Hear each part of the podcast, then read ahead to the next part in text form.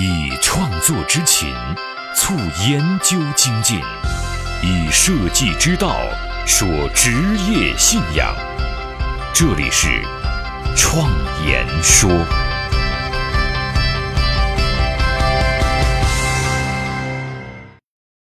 大家好，我是主持人张子健。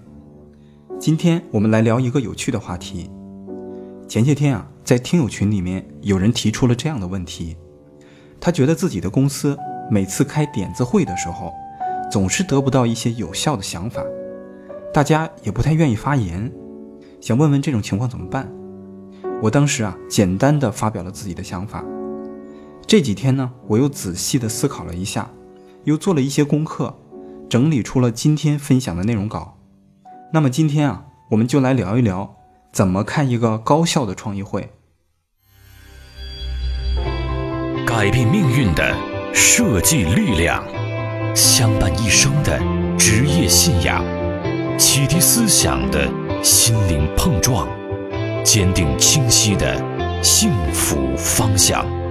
请与我一起设计信仰。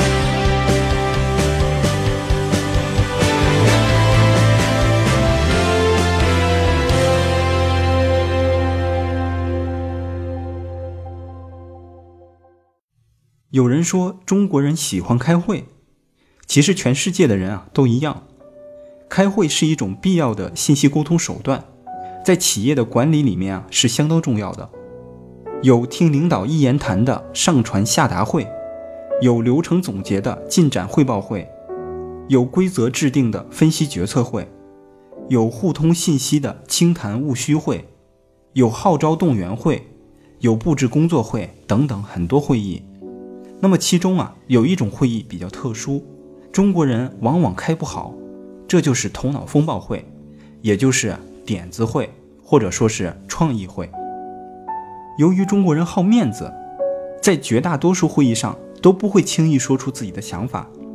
如果这时候有人先说出了自己的想法，那么又会习惯性的想从对方的这个想法里面挑出一些毛病来批评对方。大家都好面子。被批评了，就更不愿意发言了。这个时候啊，大家都会把目光看向领导，想听听领导有什么想法，再发表意见。这也是中国人的另外一种思维模式——上同的思维。从这里啊，我们也能看出中国人开会的常见的四个问题：跑题、批评、一言堂、打断。所以在头脑风暴会议上，我们很难发生像西方人开头脑风暴那样的场景。每个人都争着发表想法，一方面是因为西方人的个人主义比较强，崇尚个性和思想独立，在这样的场景下更希望去表现自己；另外一方面呢，是文化习惯造成的。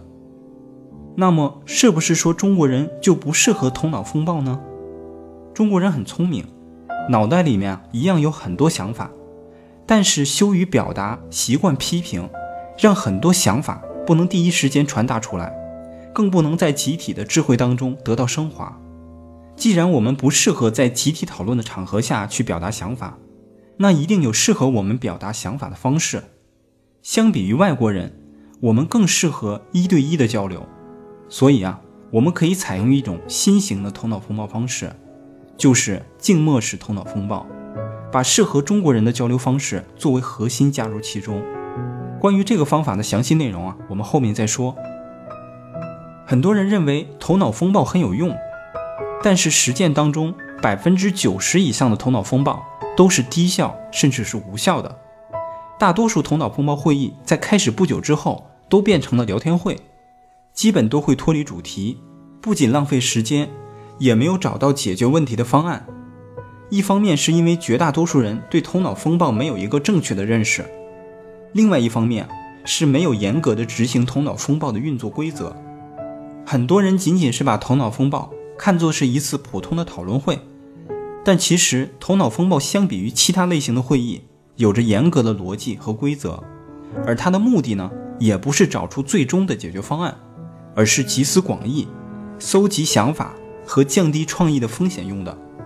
头脑风暴是一九三九年美国知名的广告公司 BBDO 的创造力研究专家奥斯本首先创造的一种会议形式。并将其命名“头脑风暴会议”。一场有效的头脑风暴一定要控制时长，越快越好。必要的情况下，可以使用压力，强迫每一个参与的人在限定的时间内啊去思考。一场头脑风暴的时长最好不超过一个小时，因为头脑风暴对精力的消耗很大，时间拉长了会特别疲惫。除此之外，一定要做到畅所欲言，不对思维做过多的限制，也不需要做深入的思考，先把点子抛出来，然后就是避免负面反馈，不能对他人的点子啊做评论，尤其不能发表负面的评论。在开会的过程当中，有一些技巧可以试一下。比如说，在开会之前做游戏，让气氛啊活跃起来，让每个人的身体的血液充分的流动起来，这个方法可以说立竿见影。另外一点啊，就是我们前面说的，面对开会的时候常出现的四大问题，我们可以采用下面的方法来解决。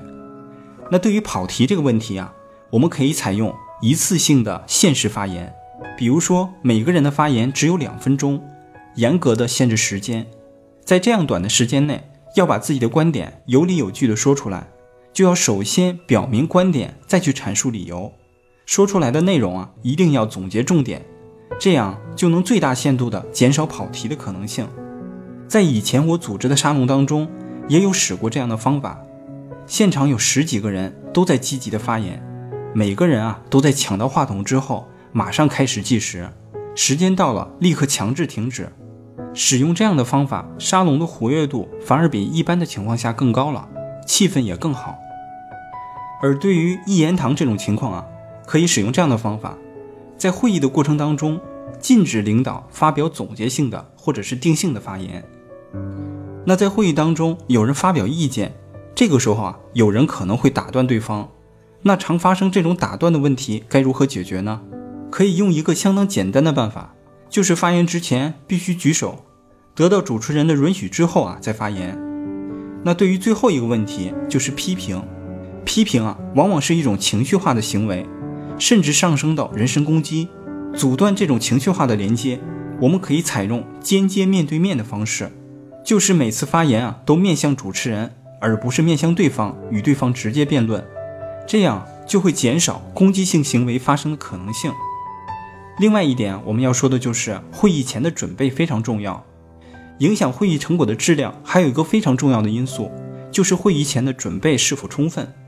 我们可以按照罗伯特意志原则的动议原理啊来验证。动议这个词，按照字面上的理解就是行动的建议。动议啊包含六个要素，和我们写作文的要素接近：一、时间，具体的时间规划；二、地点，具体的地点规划；三、人物，具体由谁来执行。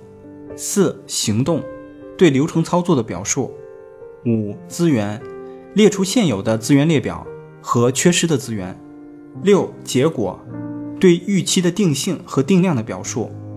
一个完整的动议应该包含以上全部的要素，如果不包括的话，那么这个会议就不应该审议。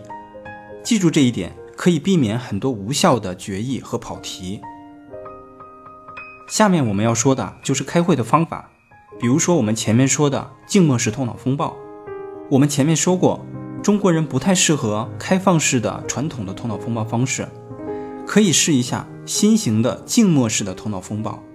这种头脑风暴很适合中国人，方法呢也很简单，就是每个人单独的拿出创意，然后再把自己的创意分别跟其他所有人依次一对一的进行交流，最后。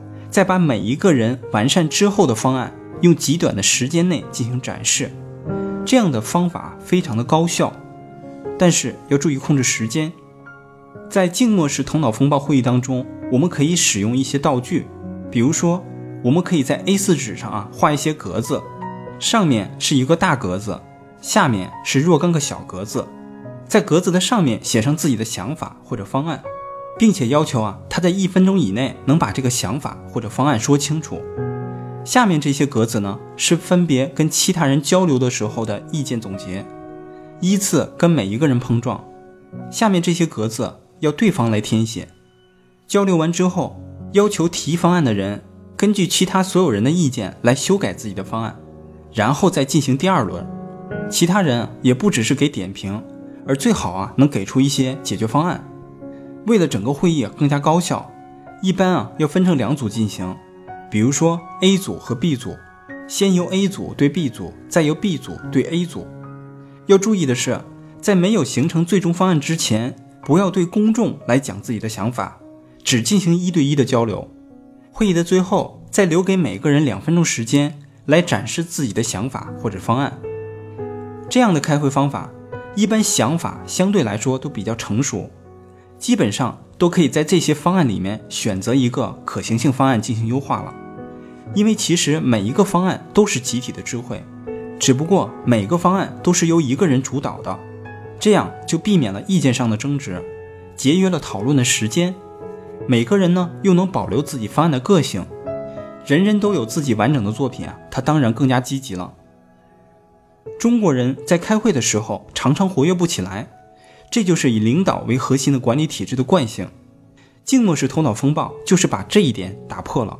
他要求人在极短的时间内完善自己的想法，这样大家就有了竞争意识，也更加积极了。中国人善于一对一的交流，不太善于集体的讨论。我想啊，这样的方法大家可以试一下，我相信会很好用的。人性化管理的难点在于。把原来的惩罚变成鼓励，这一点啊比较难于控制，在会议上也是如此。只有把人的积极性调动起来，才能开一个成功的头脑风暴会议。除了前面我说的方法，如果没有什么新奇的想法的话，那么很有可能绝大部分原因是我们对创意的对象啊不太了解。只有增加了了解的渠道，并且是立体的、全方位的感官上的感受，这一点啊很重要。就像以前我们在节目当中说的那些调研方法，当我们开始用身心去体验调研的对象的时候，很多想法在那个过程当中就已经出来了。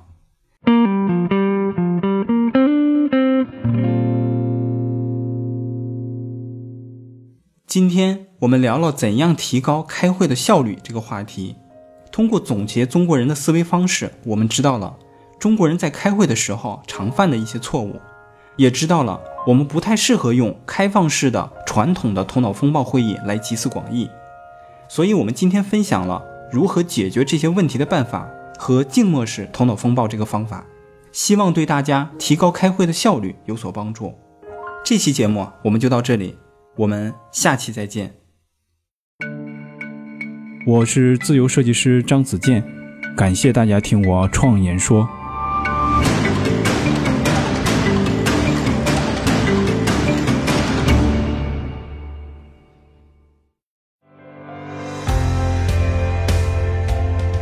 所见的现实，转瞬之间必然会被改变；所闻的金科玉律，可能是路上的艰险；所感的困苦，到了明天，也许比蜜还甜。